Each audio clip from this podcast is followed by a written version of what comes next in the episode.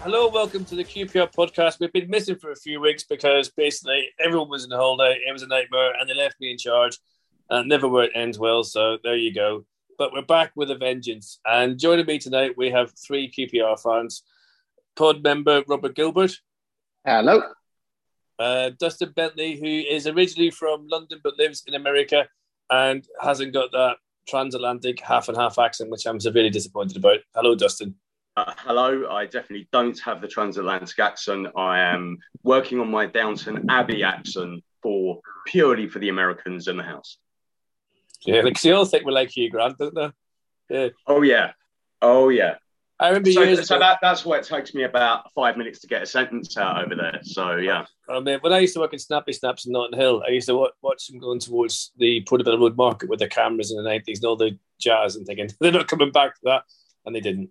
Um, it it was sad because they all thought, oh, they're all like Hugh Grant, they're all lovely people. No, no, no. Some of us aren't. And of course, Safa Mitchell, who is, of course, the guy from the Isle of Wight. That's me. That's me. I mean, you get up at some ridiculous times, mate. Seriously. I mean, I think it's bad enough from Barnet, but bloody hell. What when we were playing Blackburn, when would you have to leave the Isle of Wight? Uh, to be honest, it's it's the it, it's the distance isn't too bad. It's the ferry times is a massive problem. So um, Sunderland was a bad one. That that was horrific. So uh, it was quite funny actually. I was coming when we got back. Obviously, it was quite jubilant. I didn't fancy driving, you know, Isle of Wight to Sunderland back in the day. So I actually went on the QPR coach because I thought I could sleep for it. And we got down to partway on the motorway and the traffic was horrific, absolutely so bad. And I had half the back of the coach chanting, You're going to miss your ferry, which I did miss my ferry. So I was back on at 4 a.m. That was a bit of a killer. So, uh, yeah, not fun always, but They were chanting, You're going to miss your ferry. yeah, I was. Yeah, like QPR fans at the back of the coach chanting, You're going to miss your ferry. And I'm watching the time go by. And yeah, I was. My ferry left, uh, I had a 12, a three, and then a four. So um, that wasn't fun, but that was a killer. Hey, it was worth it after Dieng's goal, though. So I can't complain. Yeah. I mean, I, I got a train back. I was, I was, oh, yeah, okay, we did okay. It was a train strike. I felt sorry for the Sunderland fan who sat beside us, but hey ho. Um, it was actually quite nice, quite complimentary. Do you know what? They were actually all right, you know. The Sunderland fans were sound.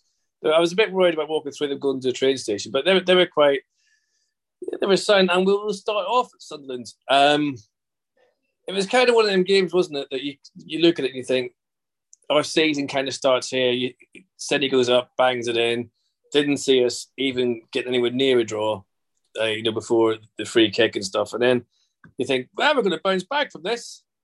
Take it away, Safa. What happened next?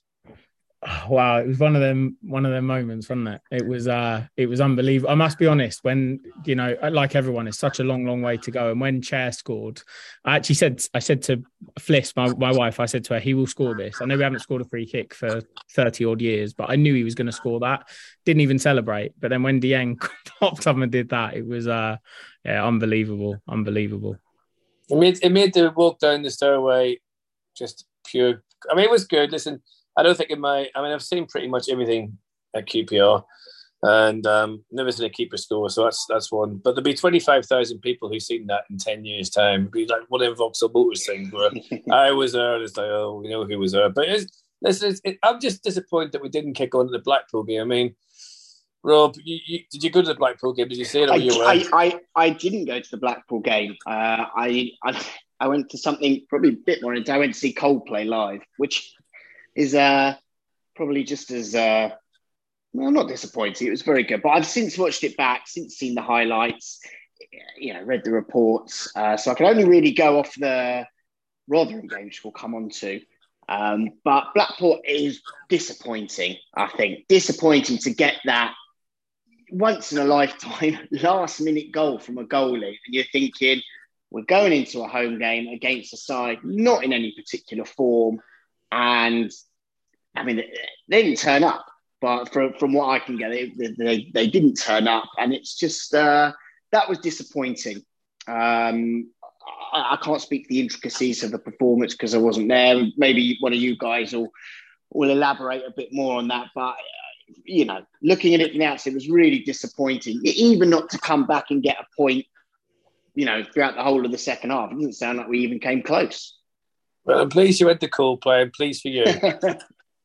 Hell would never drag me there, I tell you. But there you go.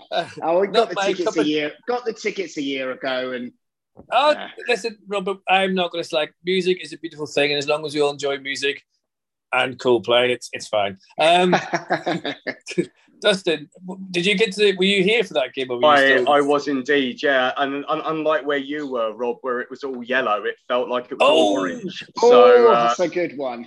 I thank you.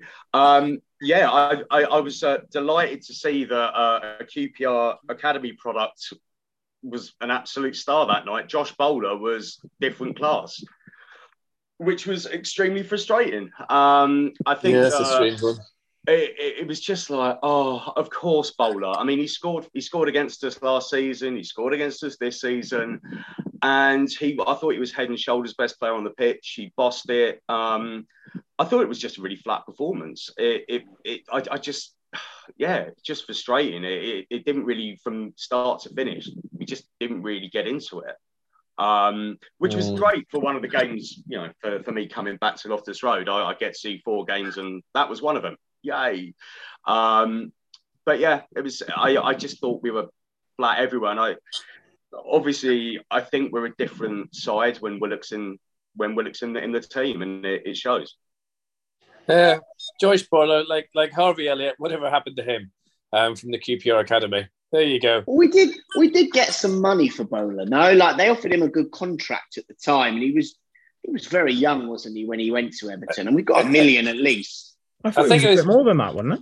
No, I, I, think, think it- with add-ons, I think it went up to four Yeah, million. but- But, Oh, you know, Rob, he's you know- like, Sorry, you know what was funny? Like being at the ground, the um, I think it was everywhere from a hundred thousand to ten million. I heard it was all over the map. the, the trouble is, I think that this is this is an interesting one actually. I think those days we were probably one of the last ones we could probably get money from because the whole course all the rules have changed now, and hmm. as a club our stature, our size, there's no chance of we just get rinsed by the, the big clubs unless they get like a Sterling, they get a massive move. But yeah, I think it was important to be quite. It's like the cherry deal, isn't it? It's like it's reported as being X amount of money, but reality is it probably wasn't as much as you think. But we got something for him, and he was always going to leave as a good Everton. He's never going to stay. But it'd be interesting to know why maybe we didn't go back for him if we knew that he was had a wee bit of ability. Because I'm sure if he could play for Blackpool, he could play for QPR. So that's a strange one. Safa, what did you think of the game?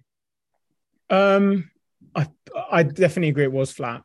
Um, personally, I thought we should have been outside first 25 half hour, and I think then that's what's so frustrating without kind of going over picking individuals, but. It, it, it should be 3 0, should be done. It should be I, I, funny, you know, coming back. I, I could not. I always, you know, going back, always used to listen to the um, like, you know, the the interviews on the on the website from Warburton, and he'd say the same thing every week: take your chances, take your chances. And I'm coming back. Margin. Yeah, Rotherham. yeah, it's not a lot to do when you kind of go about that far. But when Rotherham was the same, Blackpool's the same, I'm thinking it's such a different game. If we if we score two, three in that first half, game over. We all come back going great. Look ahead to Rotherham with a win behind us, and yeah, same old, same old. But it, we did, couldn't maintain that. That's the only thing I'd say. Rotherham was a bit better for that. At least we kind of kept going, but sadly, same same problem, isn't it? Just can't put the ball in the back of the net. I'm just wondering how different it would have been if, you know, we always say Williams had a pass it. It's going to be like if Dykes had a passed it to Steph when he, you know, he could have bad. I- I'll, you know, I'll never understand that. It seemed the most obvious thing to do, and maybe he was trying. Dykes is definitely over overtried. He's trying way too hard, and the lone striker role, in my opinion, against Blackpool, against Rotherham, just doesn't suit him. It, he needs he needs someone else to help him out. He needs. I we forget he's only played four years. You know, this is only his fourth professional year, both in Scotland and England and it's and then he's been thrown into the national thing. Maybe things happen too fast for him. I don't know, but something's not right with the lad, and it's you know, and, and of course he's you know fastly becoming the kind of that player that when he gets the ball, everyone's his size, which as a striker must be soul destroying. I mean, because they they need to be loved, they need to feel that you know the love and that sort of thing, and he's not. It's not happening for him, which is a real shame because we need these players to work. Yeah, I Yeah, thought I so- thought the fans stayed with him at Rotherham, which was really good to see. Like, Yeah, There was no no booing. There's no, you know, there was. I, I, I thought the fans they really did stay with him. There wasn't like when Armstrong came on, there wasn't the ironic cheers when his number went up. So I think that was really good to see. And he's always been this um, streaky player. You think he came, he scored, he scored a few at the start. Went on like twenty games or something without scoring. Then couldn't stop scoring. Beginning of last season, he was scoring loads, and then it it just stopped again. I, it, it's a good point you make about him only being he's only been a professional really four or five years because and I know uh, Beale isn't he's not so bothered about having these older heads in the building because he thinks he doesn't see so much value in it. But you think that the strikes Lyndon Dykes is the senior striker at the club. Yeah, and he, he, you know he, that is it. And you've got um, your Armstrong, who I'm sure we'll talk about later, who's going to be looking up to him. Uh, and it's a lot.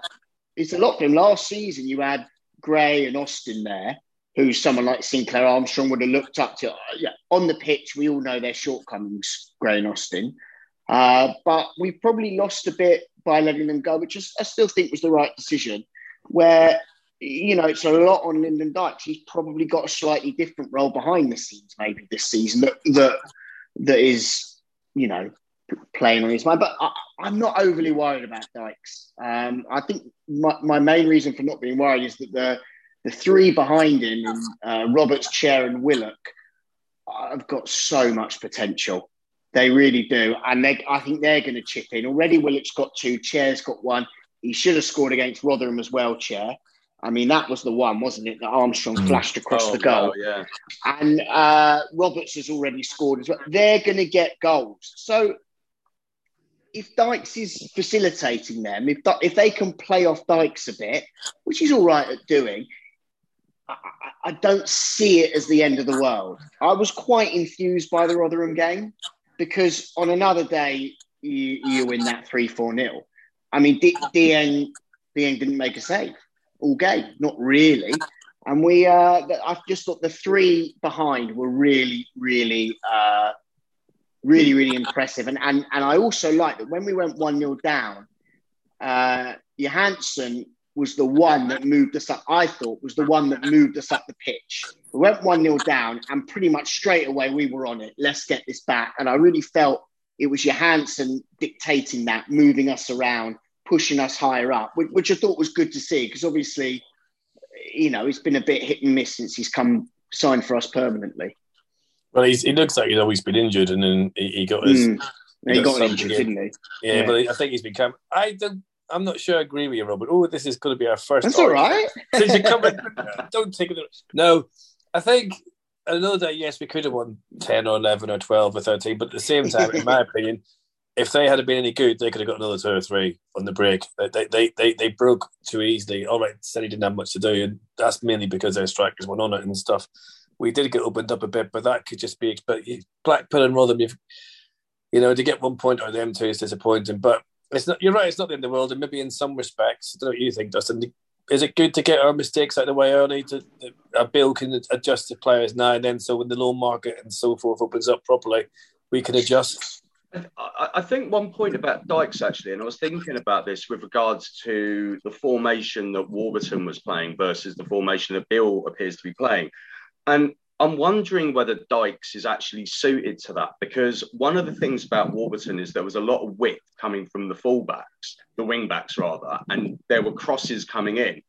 I, I didn't notice much in the way of crossing. There's a lot of lovely football around the box, but when the crosses were coming in is when he brought on Albert and mm. Dykes wasn't on the pitch, it was Sinclair. Do you know what I mean? And I'm, I'm kind of wondering whether, I, and, and this is one thing about Rangers fans and Lyndon Dykes is that is there an expectation that he has to be the goal scorer, or do we need to look behind him to Willock, Chair, and Roberts? Because that is, is Dykes there as the link up to bring these guys in, or are we expecting Lyndon to be our 20 goal a season striker? Because I'm wondering whether in, in the Beale formation where you're playing these three behind Lyndon, whether that is his role. What, what, what is Lyndon's role in that team? And, and for mm. me, you said it, Robert, about him bringing these, these players in. Like you see uh, Willock's guys, you say Willock's got a couple Chair, Roberts, is like you know, is, is that where we need to expect the goals to come from? It's those three. And if that is the case, then are we going to be scoring two, threes, and fours, or is it going to be ones and twos? I tell you what, they come over from New York and they start talking sense in this podcast. We're going to have to give up. we can't be doing this. This is a nonsensical podcast. We don't. That's deep. So I'm going to let Saf. I'm going to let you deal with that. Guys, that's fine. now. Over to you. Linda, uh, yeah, I, I, he, he's. I think the frustrating thing with Dykes is is he. um You see, sometimes I thought against not just because he scored. I thought he was excellent against Borough. Fantastic, Mm. strong, dominating every head. I'm fancy him to win. He's up for everything. He was all over the place. Fantastic. That's the player. There is something in there. You know, I think when you see people say useless, no, he's not. He's not. But in my personal opinion, you get one good performance from Dykes, and then it's followed by four or five very, very average performances Mm. and and it's happened too much. And you know, for me, I know that, and you are right, Paul. I think probably a big part of the reason is because of he is relatively quite inexperienced. He's not been playing for a long time, but for me, he's never ever going to be getting you goals on a 20 goals no chance he's not got any there's, there's no instinct there at all he's never in the right place when he's up for it he's brilliant but he just i've noticed against rotherham he'd had a really really poor game coming off the blackpool one as well and he wasn't even I felt he didn't even want to try and challenge for the ball. Look how many times the ball come up. He wasn't even there. Just like he like running through treacle. I feel sorry for him watching him. And it said he, he he did it wasn't like the fans turned on him, but I find him I find him infuriating to be honest, because I know there's someone something in there and it's not like he's lazy or he doesn't try. There's a good player there, but for me, I, I think any team that's looking at him for goals, you're you're gonna have problems, sadly, in my opinion. Yeah, I think he's Yeah. not. He's not a killer, is he? He's not a killer. Like you, you know, you not last season, but Charlie Austin, give him half a yard in the box, you're done. I agree hundred percent. Yeah. Yeah. And, and look, that that that's as as, uh, as Dustin was saying, that's uh, Dustin was saying that's fine if our ex, if our expectations of him as a fan base are that he's there to facilitate the others. He occupies defenders, pins them back, and creates space. Then that's fine. But if we're expecting him to, you know, write the theme tune, sing the theme tune, that's not going to happen.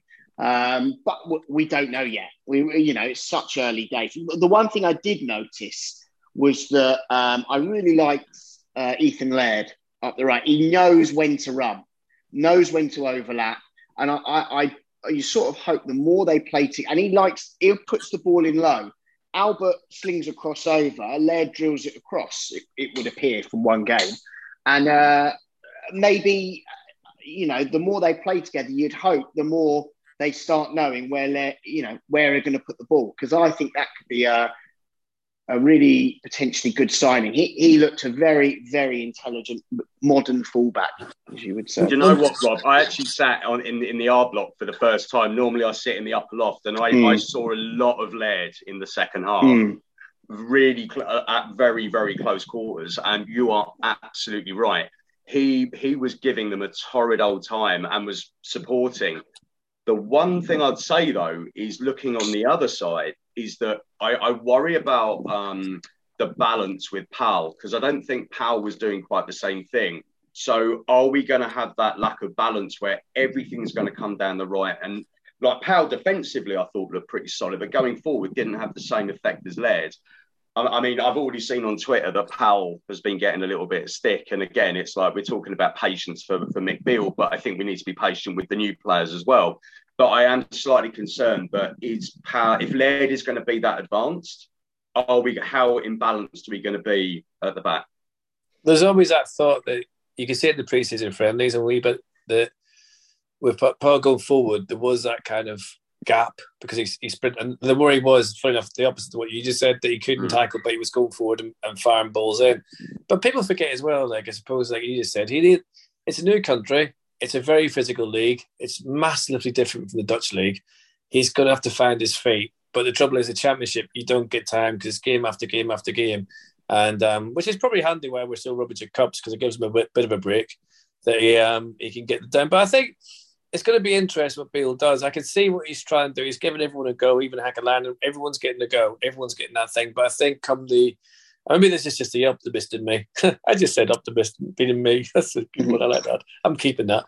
Is that, it, that things will be addressed. I mean, we've got the three loan players. We can bring in another couple of loan players.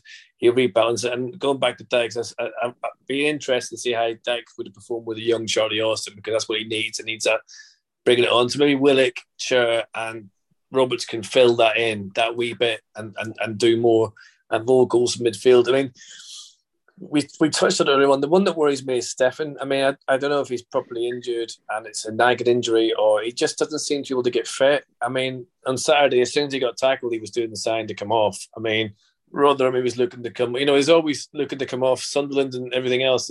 You know, whether he can take a tackle anymore, I'm not so sure what's happening or what's going on there because you know, he's the captain, and you know, you need to keep your captain on the pitch, and he keeps getting subbed. So that's something we need to worry about.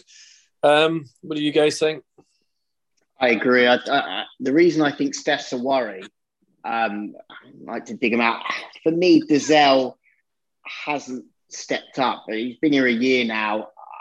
I don't. I don't. I'm not sure he's going to make it at us. He's meant to be there, as a successor to Steph. I think Les even mentioned it, or maybe Warburton when we signed him last year. Um, I, I don't think he's got it. I don't think he's good enough at the moment. It can all change. Willock had a really slow start. Uh, you know, it took him six, seven months to get going. Uh, Dozzell, some flashes, some nice passing, but I think for me that's the main worry is that Johansen goes off and Dozzell comes on as the natural replacement, and and I, I I don't think he's quite got it. But look, it, it, it can all change. But I'm not excited personally when Dozzell comes on at the moment. I think no. to be fair to Dozzell though, like how, how many full games and like 90 minutes game? Sorry, how many games of 90 minutes has he played in the championship? Mm. He's getting 20 minutes here, 25 minutes there. He, he will come on and get booked within five minutes of that. You know, every, every damn game. Like you always look at like you know the yellow cards and Dozzell's always picking one up. But I kind of feel it's unfair on him because like he's having to get into the game without really get adjusting to the pace of the game. Like he's been thrown in in these situations if Steph's legs have gone or whatever. But I think that you know what what was it Warburton always used to say? It was always like you can judge a player after fifty to hundred games. Yeah. How many games has Dozzell actually had? Do you know what I mean? It's got to be. No, that is a good point. Yeah, he played a lot at Ipswich. Yeah, but I mean, for us, has he hit twenty? Like without I would imagine. So I would imagine. Or he, he, he, I'd say, yeah. I think he was at twenty. Yeah, um, but that's. I wonder if that includes sub. It's good. I mean, this is where I was. I wish sometimes I was in Anorak because I could just come back and say, actually, it's 25. Yeah, 15 is a sub, five this, five, but no, no idea, not a scuba. And somebody, no doubt, in the Twitter world will put us right probably oh, quite oh, yeah. nastily. These clowns doing a podcast, I don't even know things, but you're quite right. But it's, it's 39, by the way. Eh? 39, apparently. Oh, how many sub, how, how, how, many sub appearances? Oh yeah, yeah. No, no, I, that wasn't from memory. Just reading online. but yeah, no, as you quite right. Yeah, a lot of them are going to be off the bench, aren't they? Yeah. you, you just ruined it there for yourself, mate. You could have you could. It's like you know you could pretend that you know you, you remembered that. No, okay. So, in two seasons, that's it's not. I mean, this is the thing, but we don't know a best eleven yet, do we? He's finding his feet. You know, Kakay, which is strange, was just getting there, and then he was taken out of the side, and I understand why, because the lads from Man a you know a better prospect. I get all that, and but again, Beale didn't want to be doing that. He didn't want to be using known players. He wanted to be using our players. So it's it's still a mixed match. I mean it's it was a worry for me rather because was there's a few things that didn't go well and we picked up the point. But then if we can get bounced back at Watford Saturday, nothing to worry about there. I've Watched them a few times, absolutely rubbish. Absolutely, they're a bunch of free transfers and mercenaries. They'll never amount to much. Wow. Yeah. then again, Vinny, we we you know if you look at the you know the, the last few results, it's typical Rangers. You you, you beat yep. Borough, who everyone's talking about being in the top two then you you lose to Blackpool and draw with Rotherham. That's like that literally could not be any more QPR if it tried. And losing to Charlton in the cup and penalties. Well, no, yeah. that, that that is QPR. We know that. Yeah. that. That's what. Like, you know, it, it's funny, like um I'm I'm also like um Sutton United fan, like from back in the day. So when they got into the league, and everyone's asking me about, oh right, so uh, so who, who, are you going to support in the League Cup, QPR or Sutton? And I sort of said, well, it's quite an easy one. I'd support QPR, and in the next round, Sutton. That, that is. but it's mad. Have you seen that? Have you seen how few championship sides are even left? There's something like five or six championship sides left in the third, and we're in the third round. They just get like the Premiership. Well, I, I, I think the timing of it doesn't help in that you know it's early on in the season. You want to get some players out. New manager wants to look at some players and whatnot. Um, but yeah, every championship side's gone out. It's mad. There's a, there's a, there's an image. I mean, I know they're in the Premiership temporarily. Fulham, a Crawley takes a corner, falls on his arse. You know, mm. it's it's just it's just whether it's just people are just saying like just go out there, turn up, just don't get too embarrassed. People just don't care. It's a real shame because it's only cup of one. Let's be honest. Yeah. You, you, can't really count the Ibiza and everything else. You really can't. So it's the only one we've really won, and yet it seems to be sort of year by year. I mean, soon. I mean, Charlton was bizarre because it was what nearly all QPR fans are really to, to make it up, and it's sad really because you know we always remember league and it's age, isn't it? We always remember being packed and you know QPR giving teams good care. No, no one's interested in it. The bottom line is championship clubs are scared of players get injured. Don't harm the promotion push. Premiership clubs just are interested in Premiership. And, you know, the, the lower league clubs are just trying to get enough gate money to get through the season. So yeah. it's, it's, it's, a real tricky one. And they've got to think of ways of reinventing the FA Cup and the League Cup to make it loved again. It's not loved. I mean, it's it's sure the other season had the FA Cup final on the, the uh, Premier League, and it was just like it was just a, an afterthought, which should never happen when you're kid. You looked forward to seeing it on TV and everything else. But there you go. But brings me on nicely to Watford because they were in FA Cup final once. I I hate Watford. I'm not gonna lie, can't stand them. Just don't like them. Like Luton, just one of them teams that wind me up. And the way they behaved this season we went up was diabolical. I don't care that we took over the ground. That's their problem. Um, they weren't going for anything. So I'm kind of wondering. Our record isn't great there, but you, you know what, Dustin? Don't you think you try something? That it would be the most QPR thing to go there Saturday and tonk them, wouldn't it? hundred percent, Paul. And you know, if I was a betting man, I'd, I'd, I'd be uh, not putting anyone's money on it. Um, I think, uh, I, I, but I do. What I would say though, I think that I, I kind of like half wonder whether away from home will play with less pressure. Whether I think the expectations of the home fans, uh, you know, I, I, you know, you look at the performance against Blackpool, it was pretty nervy. Like as soon, Safa, as soon as like you know we were on top, and as soon as the goals don't go in, you sort of saw the performance yeah. go flat. And I, and again with, with Rotherham, it was like you know you you sort of go one 0 down, you hear that. You know, yeah. I, I genuinely think if we hadn't have pulled back the goal before half time, I think we would have struggled because, you know, I think hmm. what teams do, they go 1 0 up, they set deep. Like, you know, h- how many times like have we lost 1 0 to a down northern team in our history? Like, you know, I, I remember Oldham back in the day, Crewe, like, you, you it, it, was always the same. Even bloody Stockport.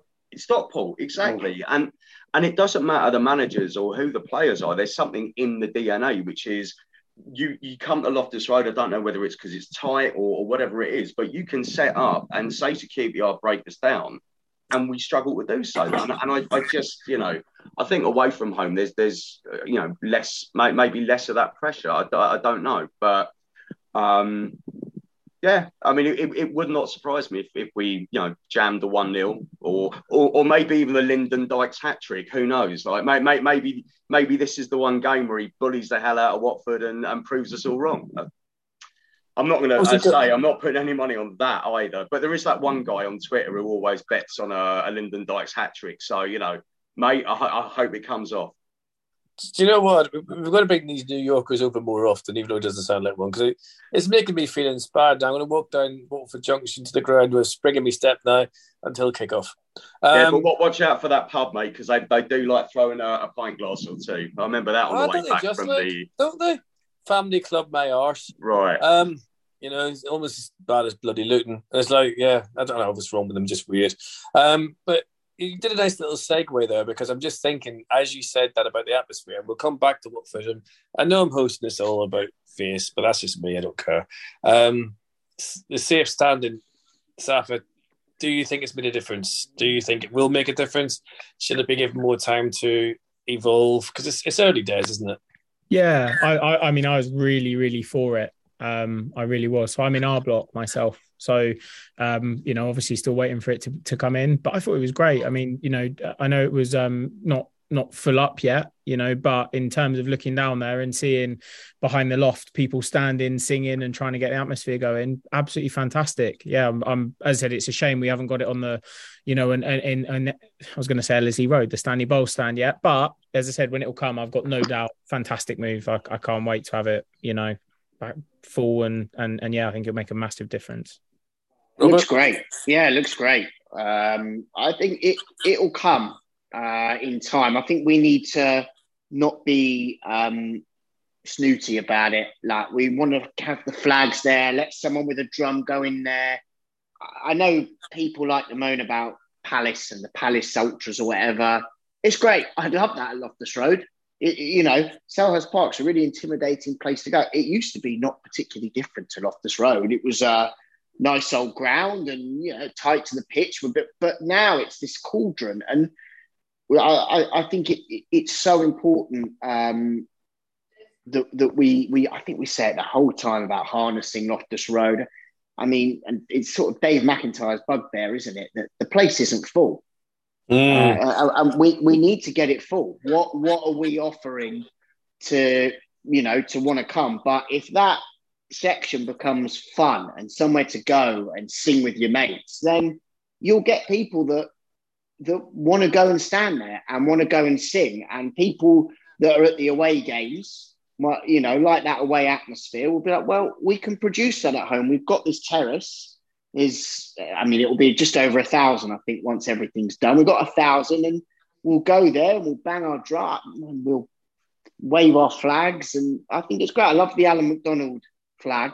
Yeah, I love it's that. Fantastic. More of that. More of that. You know, I love it. You know, look look at what's happened at New, again another Newcastle. It was, I mean, we'll we'll take the human rights issue to one side because that's a five hour discussion. Um, you can lose your head in that one. Yeah, there you go. um, they've got that's a good one.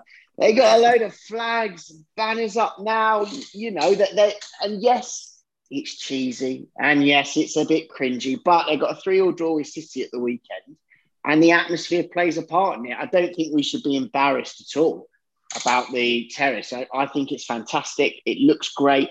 It's also nice to have something new at Loftus Road because, bless her, the old girl's falling apart a bit, isn't she?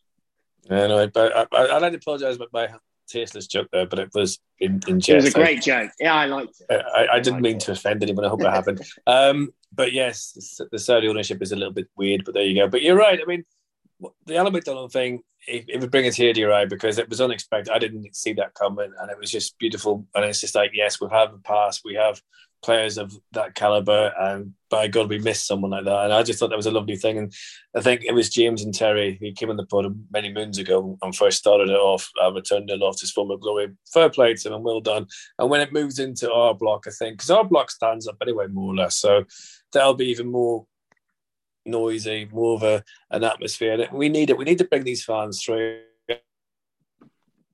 Yeah. Oh, we've lost you there, Paul. I guess some of the olders. I, I'm old, and sometimes it's where I say the, the, the ultras not there. I get what you mean. I'm too old. I mean, if I win a flag, it'll be a white flag, surrender to life, um, and the pub. But they, they, you know, an age and running for buses don't do all that anymore. But I get it. I understand it, and I get what they're doing, and I think Huddersfield do it as well from memory, and a few other clubs are trying it. The championship needs to be smarter. It needs to be cleverer. It needs to have more of this to compete with the the obsessed Premiership. We need, in some ways, the championship needs to be the, the real football, real fans scenario. Which brings me on to another point, which we're going to talk about, and then we can go on to Watford, which is pricing. We've been hammered this week by Huddersfield fans for charging 36, 37, whatever it is for away fans, and Reading tried to bring out a thing a wee while ago, didn't they? Of 25 is, is plenty. You know, the FSA was saying 20 was plenty for 25. It doesn't seem to be happening. And I know people, causes a lot of debate, but £37 to watch championship football at any ground, I think is too much. I don't know what you guys think who wants to come in there, but, you know, can it be justified? I don't know. I might be the wrong person to ask because have you seen the price of sporting events in America? My God. Like you can spend 200 bucks quite comfortably on mid-range seats in for the ice hockey or for basketball, mm. right? So I, I, think you know, and, and I do think there's a couple of factors at play here. One of which is, um, as I mentioned about Sutton, I, I went to um, a Sutton game, and that was 20 quid to stand in a non-league grounds for all intents and purposes. So if you actually think about the difference between non-league, well, League Two football, like non-league football, League Two football, Championship football, what realistically you're asking is, is the quality of football 14 pounds better than League Two? I think arguably yes. I think that also, you know, it's easy. You know, if you think about like cost of living, London waiting, if we would, if we as a club were to offer 20 pounds um, seats. I, you know, as much as that's great, but that's going to affect the playing budget. That's going to affect wages. It's going to affect transfer budget.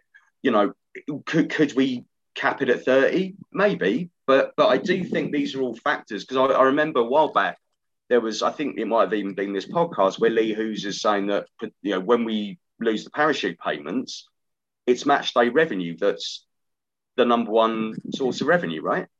So mm-hmm. if we're charging 20 quid, not 30, that is a third, you know, a third less that you're bringing in. And then the same fans would be moaning about not bringing in players or not being able to afford wages, like when free transfers come around. So I, th- I think there needs to be a dose of realism about the, the money, you know, the money around football and the impact that ticket pricing will have on a club like QPR that you have to compare it with other levels of football. But I, you know, I, I, it would be lovely if we could charge a tenner, twenty quid. But how realistic is it? I think that's the question. I think, to be honest with you, before we bring Robert and, and Saf into this, my bugbear, which is a great word, I think Robert used it earlier on, um, is that we don't bring enough revenue in in other means at the club, like the catering that's sold in different outlet. Bring that in, and it's rubbish. To be perfectly honest with you, wouldn't eat anything. There's nowhere to really drink. They were talking about charge of the blue and white club. You'd have to get section before you go in there and pay that. It's, it's a stupid idea. We know we're not looking at our match day revenue of what we can and what we can't do regarding bringing more money in because we can. The club can bring more money in if it includes food, drinks, uh, quality. And because you, you, go into South Africa Road, everyone's stand there for five minutes before kickoff, get the drinks and food down as quickly as possible, going straight into the game. And then everyone's straight out of the ground after the game.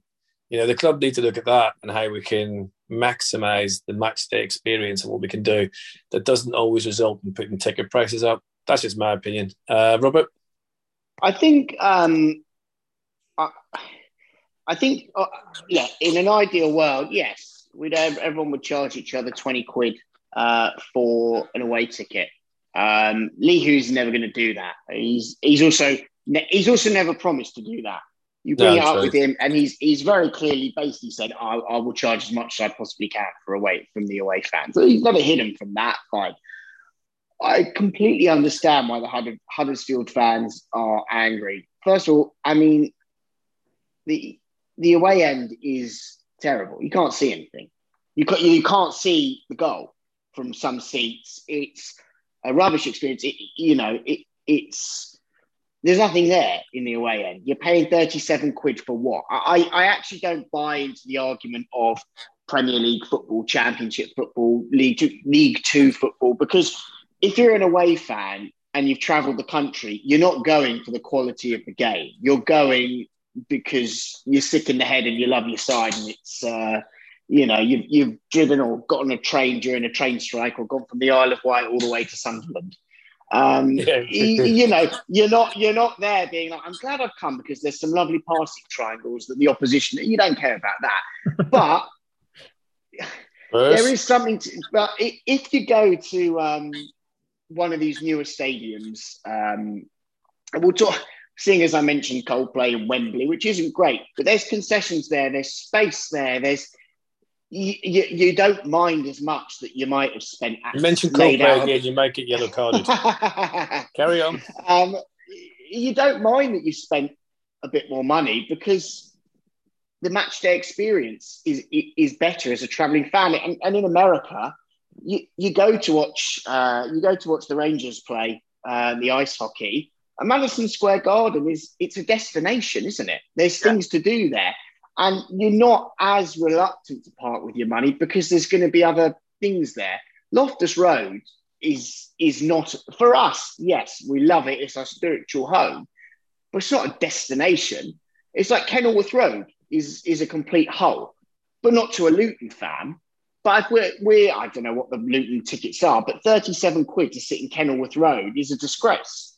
But you know, it, it, it, it's sort of the same thing. Um, I think- to sit in Kenilworth is a disgrace. I, I think we shouldn't be charging that much, but we're going to charge that much. And there's a whole other discussion to be had about the stadium and what we could do with it. And that's a whole other thing. Linford Christie Stadium and all that, all well trodden about. We're hamstrung by our stadium.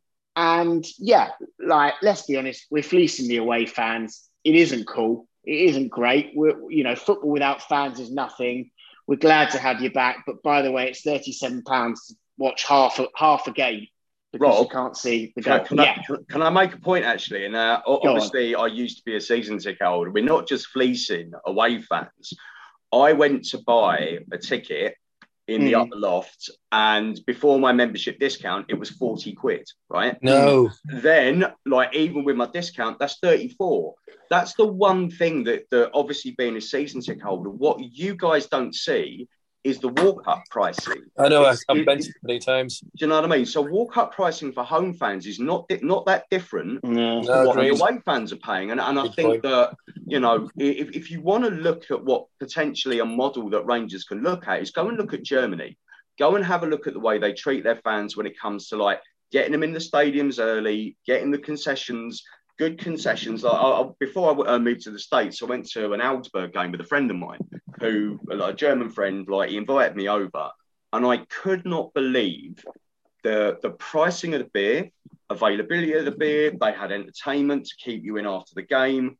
Like there are re- and and they and they didn't have to fleece you per beer, per ticket. Like it, it was you would spend your money there. You would want to spend time there, and I think that's potentially if you want to learn lessons, don't maybe look at Huddersfield or look at Luton. Have a look at Augsburg. Have a look at Hundred percent, You know hundred I percent. mean? That's potentially, and again, that then feeds into like you're looking at the safe standing. That's something they do in Germany, and and not just a thousand, like a whole end, right?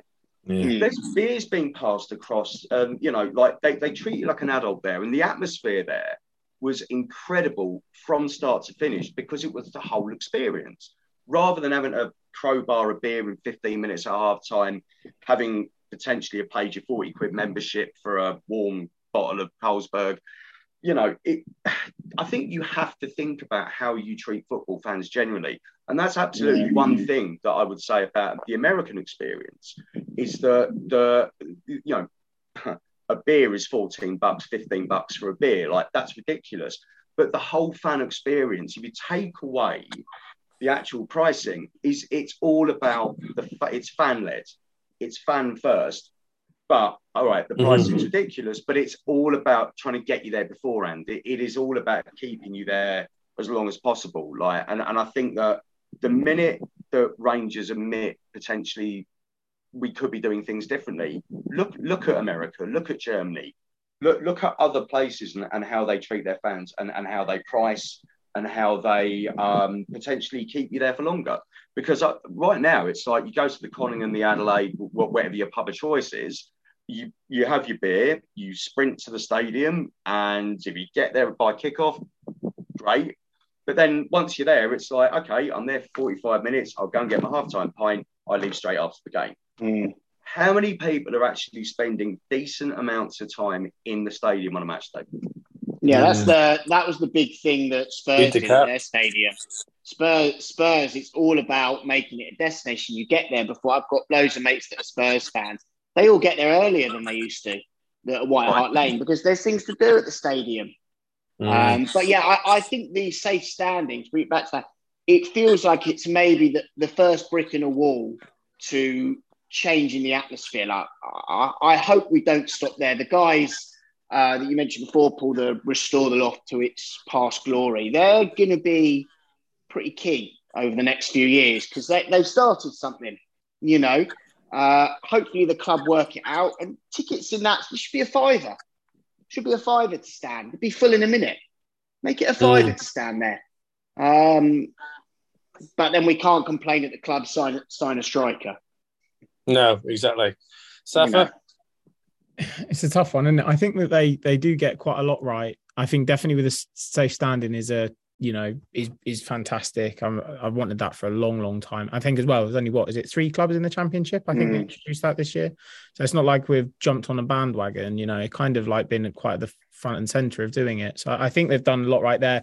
I know my little brother used to love the fam the the uh, family zone, you know, outside the front. You know, that's really good for kids. He used to love that. I think that's always really warm and inviting. So there's a lot of things that's, you know, they do well. Um, but at the end of the day, you know, it's about the attendance on a match day, isn't it? And it does, I must be honest, it kills me, you know, when you look at, you know, a ground that's sometimes half full and you think, oh, this, this should be, you know, where are they? You know and i just think we should be doing more. Hopefully we've started the the first steps on on getting us on that journey now and i hope we carry it on. But um interestingly we did a so we did a, a consultation with lee hoos um prior to when they did the the uh, safe standing was being introduced. And i know the thinking is that if it does have a big uptake they will try to expand it certainly going down the Stanley Bowles stand and then perhaps move it down the other way. You know i'd, I'd love to to see that you know i, I know that Mm. a lot of problems in terms of where you put the you know the um the the children's area but i'd love to see the whole thing behind the lower loft the whole lot there would be amazing but as i said i know it's not not quite so easy as doing that and but you know i would love to see it just continue to keep growing around and round because I've got no doubt it'll help the atmosphere but yeah I think the thing. So- I think- sorry, finny I, I think something Right. like the, the point I think with Rangers and, and you you said it about the family stands, like where you know where where do you move them to? I think our, our problem is is we love that stadium, but it is so small and there's no space around it. You know, Yeah. like literally, like the, the you know you've got your your little concessions and the sort of the club shop and the, the you know but you you get bottlenecks by the blue and white. You it's so hard to move around. Now, obviously, my experience has been mainly the upper loft, but even like the, the Stanley Bowles, like you're literally there's just like little rat runs. Yeah. and, and it's so hard for the, for the club to be able to, I guess. You know, un- unless they start like bringing in, you know, like the footy scran stuff, and like you make it a food destination or you make it a craft beer destination like realistically, you know, they're hamstrung by the space that they've got Mm. to work with. And so, so what, what, what are we? I mean, Christ, I, I hate to say it, but you know, you know, look at what uh, Briatore and Ecclestone try to do with this boutique club. They, what they were trying to do is position us as something different. Maybe, you know, maybe you know that ain't the way to go, but you know, trying to position us as something that is going to get people there. As I said, if it's a gourmet destination or if it's like, you know, come early and, and you know, get your tapas or your pie and mash or whatever it be, right? It, it's it's better than a soggy sausage roll and a bottle of warm carling. And I think that's realistically what can the club, you know, what have the club got to work with? And, and I think we have to be quite reasonable about that and, and, and understand that they probably haven't got much. Oh, I completely it's- agree. I, I do, mm. and I think with him that they they don't. You know, I, I think that's the hard thing. You can't tell it's so obvious. We should be doing this. We should be doing that. They they they can't win. They can't. You know. Um, But but I it's think just the just to go, go back a bit, the catering could definitely improve. There's no two ways about it. The catering can get better. I mean, whatever. I think there's a few things in the in the lower loft that are much um, easier to eat than what I see served. I mean, luckily, celiac bingo starts. I can't eat anything. Probably can't drink most of it because bit sad. But you know, and that's fine. But I don't really want to queue for ten minutes anyway. Do you know what I mean? So there's all these things. But I think the food that clubs, not just QPR, tend to give football fans is tripe. You know, it's not good. They need to think outside the box. People's taste has moved on since 1970, you know, and some people haven't.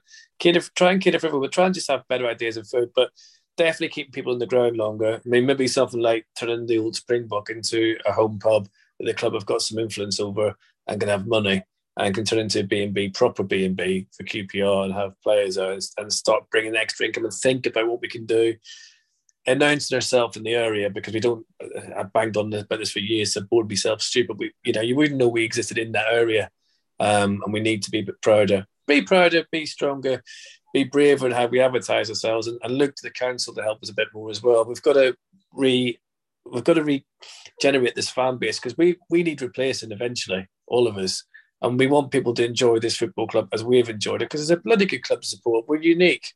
We're bloody unique. And I don't think there's another club in London. Everyone says it, but I don't really believe there isn't another club like us in London with the mentality we have. So hopefully, I mean, a new ground in my lifetime is it, it's it's it's looking iffy. I, I can't see it. London's just so expensive. And I, I, I think if Linford Christie falls through, which may well do, you're looking down the A40 corridor do you know what I mean? That's and that's a reality because it's too expensive to build a ground.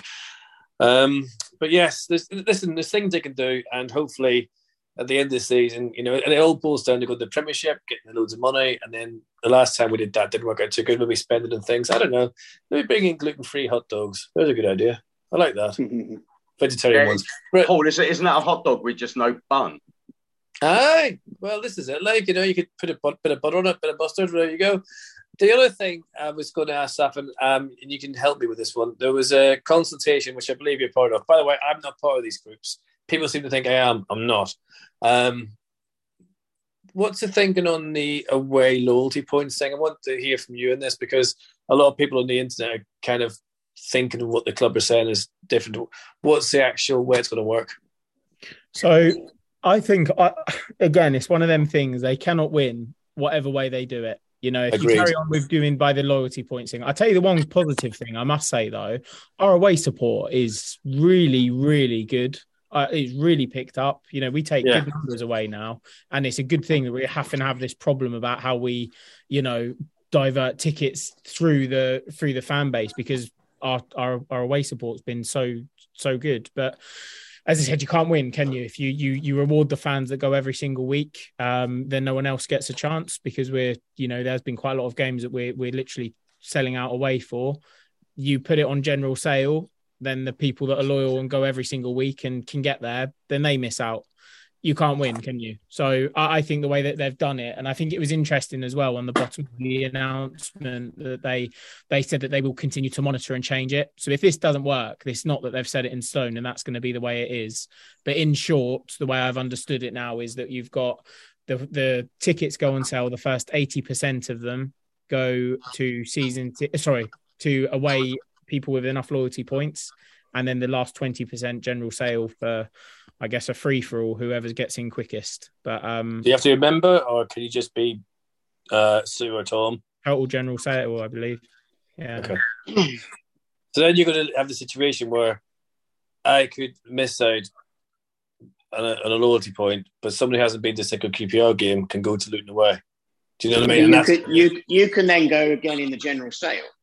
You could miss out on your loyalty points, but then when they open up the general sale, you can try again. Yeah, but it all depends on these things how they work. Do you have to go down there? I mean, listen, I agree. Whatever the club do. I mean, I met a guy once who had a right old whinge at me um, when I was a fans rep sort of thing, and I was like, "Oh, really sorry about that." He goes, "Yeah." He goes, "I used to go to like six or seven games a year for about ten years. I haven't been for twenty years, but if I if we're playing someone, I want to be able to go to it no matter where it is." And I see where he's coming from. He's shown loyalty all his life. He doesn't go anymore, and, and he's lost out. So you've got to cater for everyone. People who, people like Dusty comes, who's been there now, moved to America, comes back. You know, there's it is tricky because, and it only happens a few times. Let's be honest. It's only Luton and a few other ones where you're limited to what you can bring. But also, am I right in thinking that away clubs will give you a certain allocation that the club will ask for, and then after that you have to pay if you don't sell them? And I think that's got to stop. That annoys the hell out of me. You can look at someone like Preston with a half-empty away end, and you're thinking, surely they got it. That just defeats the object. So surely that's got to stop as well. You know, Yeah. so there's other ways of doing it, but I, it's good they're going to think about changing it. Personally, I don't think you'll ever win. I think whatever you do, don't you guys think, you're just not going to please everyone. And there's always going to be someone who misses out who should miss out. I, I, I wish to God I knew how to, to fix that at places like Luton and maybe Millwall and so on. But I, I guess just a luck of the gods, isn't it? I think, Paul, from my point of view as an overseas fan coming back, like I don't really have a right to get a ticket to Watford or Charlton over and above people that go week in week out. That's always been my opinion. If, if I can get one via general sale, then that's fine. However, I should I have I have no right to automatically be at the front of the queue just because I've been a Rangers fan for 21 years. It was my choice to leave to go to to give up my season ticket. My choice to go to the United States, right? So I think you know I, I think you're right. I don't think you can win, but I think it's up to us as as fans to be fair about it. To be listen, okay, I really want to go to this big game, but why should I have the right to go over and above someone that goes week in, week out, home and away? Someone like Safa, for example. If I got a ticket for Watford and Safa didn't, how's that fair? Right? I, I don't see that as being fair. Especially Mr. Ferry. Right. now, I, ironically, I was thinking about this. It probably it will it will take me less time to get to New York than it will for Safa to get back from Sunderland. But, But do you know, You do should have the loyalty point. you? I'm, I'm, I'm going to wrap this bit and take us up now because I know we've been on for a bit and people are probably just thinking, "Oh God, for God's sake, finish, shut up!" Not you guys, you're just fans, it's me the idiot. Um, and I'm just thinking that one other thing that needs to stop in this league is people getting limited tickets and selling them at vastly more than what they paid. And if people are caught doing that, then they should, in my book, lose the right to get away tickets for at least three or four games. And that's wrong. You should sell face value all the time. You should never sell above what you paid because that's basically touting. I'll probably upset some by saying that, but don't care. I've never sold a ticket to QPR fan for more than I paid for it. And I'll happily give it away if someone was using it. I don't care about this. Uh, that annoys when you see someone say, "Well, actually, I've got a ticket for Luton or Watford, but you're paying sixty quid as opposed to 30. That's that's wrong. And the club hopefully take notice of who's doing that as well and just reel them in and say, "Look, stop doing that. You know, it's not right." I I, think three, three or four games ain't enough, Vinny. I think you know if, if you make it a season away season ban, they'll they wouldn't wouldn't do it in the first place. Yeah, because it's wrong. I don't like seeing fans overcharged by our own. We shouldn't do that. We're better than that. And luckily, you don't see much of it. To be fair, you see it more with other clubs, thank God. But you see it very rarely with QPR. I think that's why it hurts so much because we're not used to seeing it.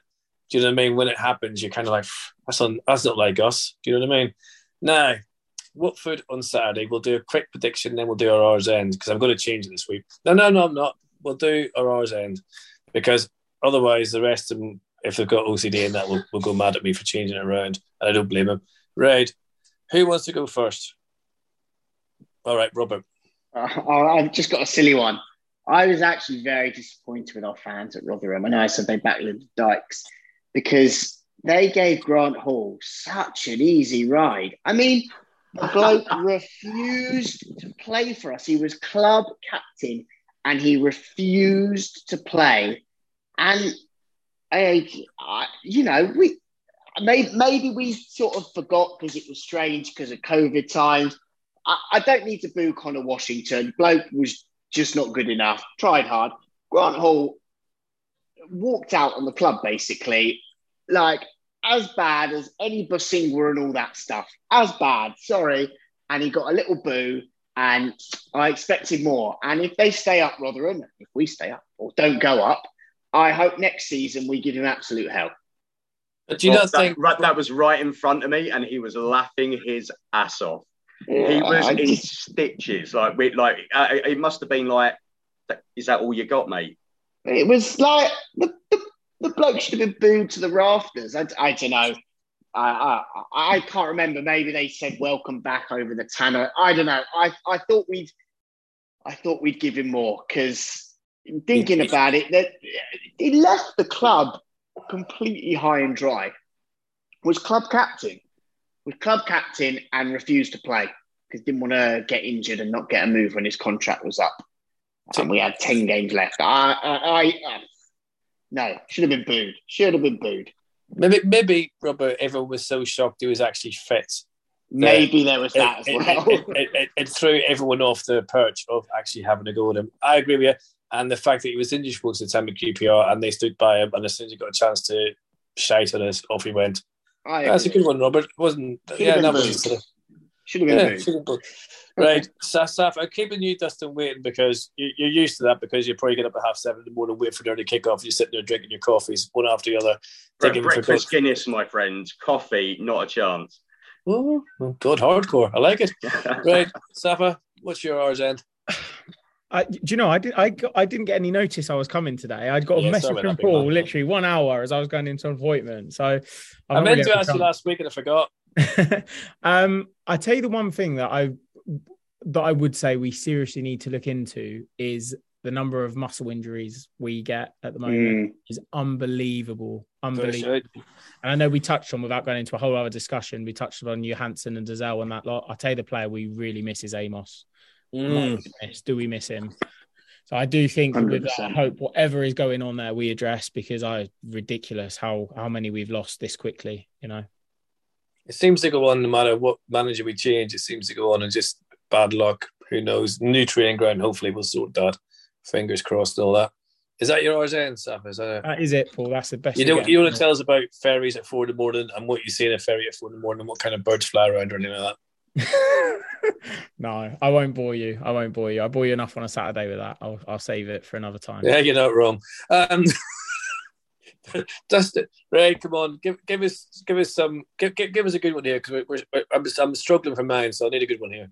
All right. Well, uh, I, I, first of all, I've got a parish notice, which is um, so anyone, any QPR fan coming during the season to New York City, please follow on Twitter at QPR New York City or give me a follow. I'm at DB Hoops because what we will do is obviously, you know, come to the football factory, come watch a game with us always welcome. Um, and by following us, we'll let you know, you know, what what time the meet is, where it is, all that good stuff. So open invitation to every single QPR fan. Like we, you know, we look forward to seeing you. So that's first and foremost. Secondly, I know we've talked a lot about the stadium and the facilities and the safe standing it's been so this is my first trip back uh, since the start of the pandemic. My last game prior was the uh, Cardiff six one. So that was that was uh, that was New Year's Day, right? That was New Year's Yeah. Day, uh, 2020. No, is it 2020? Was it not Yeah. 2019? Yeah, 2020. Right. Okay. So it's been a while since I've been back, and obviously, um, the one thing I will say is never, ever, ever, ever take it for granted. Like when you walk into that stadium, because when you don't get a chance, it sucks. And I, you know, I want to thank the club for like the QPR Plus Pass service. It's been an absolute lifeline. Um, you know, I, as I was saying prior, like I've probably seen more QPR games because I get to see the away ones as well, um, as well as the home. Um, but there is nothing, nothing like walking up, up those steps and seeing the pitch for the first time, taking your seat, seeing all the old faces. Do you know what I mean? Like that has been the greatest thing about you know this trip. It's been amazing, and um, just ne- never take it for granted because one one day you know you don't know where where life's going to take you. Do you know what I mean? So uh, I just want to say that, and I will say this as well, which is um, my first game back was Borough. Uh, I got into the stadium about 14 minutes because uh, into the game because my phone died with my ticket on. And I go to the box office and thank you, box office. Even though it was a long queue, you were very quick and you issued me a printed ticket. As I walk through the gates, I hear the roar. I got to miss Chris Willock's goal. I came all that way and I missed the goal of the season. So, uh, yeah, awesome. Is your middle name Lucky? Uh, no, I'm not even going to tell you what my middle name is. Like my first two are bad enough, so uh, no. Go on. What, what's your middle name? Oswald. That's all right. Aussie. Aussie, And, to his and that's exactly why I didn't want to tell you. So there you go. Oh, okay, could be worse. Yeah, sorry, Finny. That was very that was very much like you. There was about three R's ends right Listen, there. mate, So if you come all the way to New York, you can have seven for all I care. Now, do you know what? I've always said that again. It's something I've always come back to is, you know, when you grow up away from W12, people always say, "Oh, you don't understand it." Like for me, not you guys. I'm talking from obviously growing up in Belfast or whatever, but I don't know how much it means to you to see it for the first time. How much it means to you to see the ground when you've watched it on TV, the experience, the the whole thing, and and we do take it for granted. You're quite right, and we shouldn't, but we do. and that's life. You take it for granted. And I must admit, when when we came back after the pandemic, I, I, I it was just beautiful to be back, and um, I didn't mind the fact that I couldn't eat anything. I didn't mind the fact that my legs were like battered and things like that because you don't. And it is about the experience and our dreams. And you know, I think the one thing that I've you know is horrible. Like, and I know you know thoughts to Mark Perkins who lost his father recently and stuff like that. There are people who've stood with their fathers and mothers and sisters and brothers, their children, and they're not here anymore and it's the last link to that. And you know that's something the club need to be careful about if we ever do move, which highly unlikely. But anyway, on, just quickly on that note, uh, Clive's just put up a piece on Loft for Words. It's fantastic that. Um, uh, brings a Robert, eye, Robert it? Donnellan. Robert Donnellan. I'm sure most people listening here will have read Loft for Words. It's just what what a, what a great piece of writing. Really moved. Like read it. I won't say any more than that. Go on Loft for Words. Read read the thing. It's actually that, brilliant. Uh, it's, it's, actually brilliant. brilliant. It's, it's, it's, one brilliant. Of the, go, go, go, read it. Go read it. It's, it's one of the finest things I've ever read about that bond. Ever. Yeah, yeah. It's you great. Know, I, it's great. I didn't have it. I wish I had it, but I didn't. Um, so, but you know, it's it's just. But, but you know what? And that brings me nicely on, Robert. You heard me up because I'm waffling like mad here to my hours end, which is basically Kick Up the R's is 30 odd years old. I remember. I remember it from the day it came out and just seeing fans he's not really understand what they were, going down the sports pages, getting it up from there, getting it from Dave. And he's still going with many on, and he's just an incredible force of nature. It's just, we're very, very blessed. I mean, we've got, you know, Clive, we've got Dave, we've got all the other podcasts, we've got all the other bits of our generation, every, and they should all be embraced by the community that is QPR. There should be no rivalry of like listen to this podcast, don't listen to that podcast, listen to West London Sport, listen to us, listen to W12, listen to all of them you know, because they're all doing this because of the love of the club, and it all comes through in every single one. And but Dave Thomas is just a genius. I always remember the one that always sticks in my head, and I don't know why, is during the nineties, and it was the early ones where it said headline was Liverpool nil. I think it might be Middlesbrough, I'm not sure nil. And the thing, two guys going past, going, I wonder who missed their penalty. Which for anyone who went to Anfield in them days knows exactly what I'm talking about, or even playing them at all, because it was just horrible. So Dave, you're a flicking legend, and we're so lucky to have you at this football club. And everyone support it whatever way you can. I know Clive does a thing with the patrons, and some of it goes in the Kick Up the R's as well. Just if you can support Kick Up the R's, keep these things going because, like Dustin says, when they're gone, they're gone. And not just that though, Paul. One one thing again, you know, saying about taking things for granted. The one thing I will say is when when you are thousands of miles away the things that make you feel close to the club are things like this podcast, Loft for Words, Kick Up the R's, because they're yours, right? That you you are part of, of something that obviously we don't get to come to every week anymore. Mm-hmm. But we still get to be involved and understand what's going on with the fans and the club. And I think that that's again things about you know taking things for granted.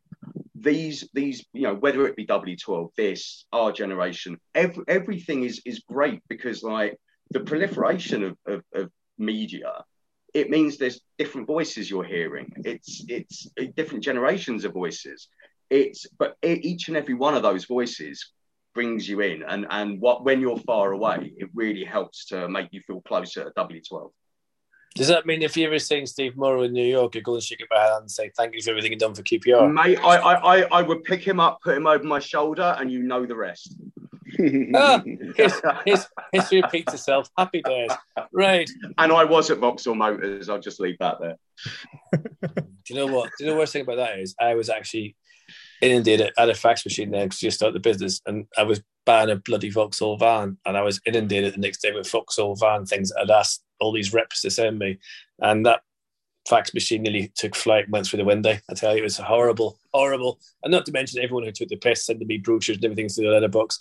And one last thing in my end, there's a guy, this someone's at Bar Club as well, Britley, who lives near me, who dropped into cups from the 80s, one the European Adventure, very rare, and one just a QPR one with the old badge and that on. And that's brilliant. Like someone just walks into our shop, says, Oh, it's doing me loft found these two cups. Paul's a QPR fan. He'll appreciate these. Thanks a million. And off he went. Ah, we're brilliant. So thank you for doing that. I don't even know your name. I feel bad not knowing your name, but thank you for doing that. If you're listening, uh, it meant a lot, and that's why I love this football club. Talking of which, will we love them? Will we love them on Saturday? Will we love them at twenty to well, whatever? What time the games finish? He says five o'clock, six o'clock, seven o'clock, o'clock. whatever. Five o'clock. It is, Robert. What are you thinking, Robert? Can we can we do a QPR and just wipe away Rotherham and Blackburn, Blackpool and Blackburn and go there and steamroll them? I I'm not sure why. Well, I, I actually do think we'll get a result because uh, Watford have lost their forward line. Dennis has gone. I think Sarr's going. Pedro, they're in a bit of a state of flux. I don't think Didn't one get one back, Robert, for the rest of the season? Uh, one of their defenders. They have a defender, but their their their front three is very scary. But the front three isn't there anymore. I think they're in a bit of a state of flux. I don't think it's the worst time to play them. Normally, I would not give us a hope, but I think this isn't the worst time to play them. And I, I'll go for a win. I'll go for a one 0 win. There you go. I, I love having you in this podcast, Robert. It's good. Safa, then I'll go to you, Dustin. I don't want to add a positive. I don't want to add a negative note, but Stroud's the ref, isn't he? Mm. Oh, of course. He's back. But apparently he's a Luton fan, so I think he hates Watford just as much. I think it's anyone as much as us. yeah, so I'm- basically, no one's just taking the piss. So what are you thinking, Safa? What are you thinking that keeps? Why did you mention Keith Stroud? I'd actually forgotten about that. I know. I saw it. I saw it the other day. And I, thought, I cannot believe he's back. Ah, Unbelievable. Oh, Jesus. It's really dampened me hopes that. yeah. Much um, Um, Houston. Interest. Yeah. So I reckon it could because it will be so so QPR after the last two games, two one win. But I don't never fancy us to keep a clean sheet. But you never know. I'm going two one QPR. And what time are you leaving in the morning? Uh, not too bad. It's uh, uh, seven. I think I'm, we're, on. Oh, freaking part time. Right, bad. to a real fan that lives in far, uh, uh, uh, very far away. No, that's seven o'clock in the morning for Watford. Jesus. Be in me bed. Dustin. Right, so uh, how, how do I make this slightly American? Uh, okay, so uh, Watford zero, uh, QPR one Is that that soccer game? one field goal, so that's 3 0 QPR, Lyndon Dykes with a hat trick. I've got, you know, come on, come on, big man, prove everyone wrong. And you know what? I want everyone to put money on this and then hit the podcast next week with your, your winning slips. If you lose, don't bother. No one's And then, interested. and then with your winnings, come come visit us in America. It's all good. There you I'll tell you what, yeah, America, stop that. We'll be America, Vietnam, Thailand, Germany, everywhere. We'll go with all around the world. See, I'm I'm kind of I will take a two-all draw. I'll take it now. I'll take anything. But I think you, guys have filled me with fresh confidence, and I'm thinking a one 0 will Rangers. And um, I wouldn't be a Lyndon Dykes hat trick, be 3 0, 4 0. I don't know, but I just I'll take anything because I think a win there would definitely be something that would go down so very well with the club, and it would again give us something to springboard off and just take that wee bit of worry away from people where you go into next you go into the whole game and know God wonder what's going to happen. So yes, I think we could win.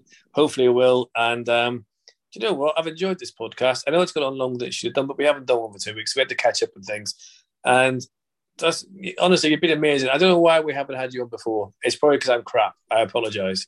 Um, but please don't be a stranger, and we'll get ourselves out to New York, and we'll get absolutely smashed in, in New York watching the Um, Rangers. I'm looking forward to that, Paul, and, and, and I, I'm really glad I get an opportunity to say that I've been a long time listener, first time caller. So, uh, No, thank someone you. listening to LBC today. Robert, as always, brilliant, mate. Good to have you back, and I'll see you next week. And um, See you are, next you, are you able to get a ticket to Watford Saturday, Robert? Or are you just I haven't. I, I could not get a ticket. I did try, couldn't get, but I'll I'll find other means. I'm sure to watch the game. Yeah, Without you just got into to, it. or just got to boost you and just you know take one off a Watford fan. I don't know. Yeah, sitting there that's and- true. Um, Safa, brilliant. We should get you on more often, mate. And um, what we should do is we should record one while you're on the ferry one day, so we get the complete journey from the Isle of Wight to Loftus Road. you know, do like a wee Safa cam. You know, where you, you you're going on the ferry, you you got the pigeon nicking your chips, or not pigeon, seagull nicking your chips, and all that sort of thing. So something for next season we'll work on. Well, do you know what Rangers do them little videos they do for the, the start of the season? Maybe do one with you and your, your ferry. How much is the ferry, by the way, out of interest? Um, so you get a bit of it. You get it. You do get a bit cheaper as an island resident. So a, a return normally is between fifty to seventy pounds. Yeah. your transfer and your petrol. It is, yeah. For the distance, it's the most expensive strip of water in the world. But yeah, there's a fact for you. Oh, no. Safa, I have to say, mate, island resident, You've made that sound way more exotic than it actually is. Oh, sorry. Do you know? Do you know the funny thing? That's the way that they talk down here, and I used to hate it before I moved here. But yeah, you you are so right. I am one of them now. Sadly, you're all right. ah, you'll be all right, son. Well, listen, thank you guys for everything. It's been brilliant having you on, and we'll hopefully meet up the next couple of days. Dustin, I hope to see you Monday. And um, Robert, I'll always bump into you one way or another. And Safa, you know, I'll see you Saturday, so it's all good. And uh, thanks, guys, for answering the call and coming on the podcast. And good luck, Rangers, Saturday. Let's just hope we can um, get back to winning ways and um, put this thing in them Hornets. Thanks for listening and come back again next week.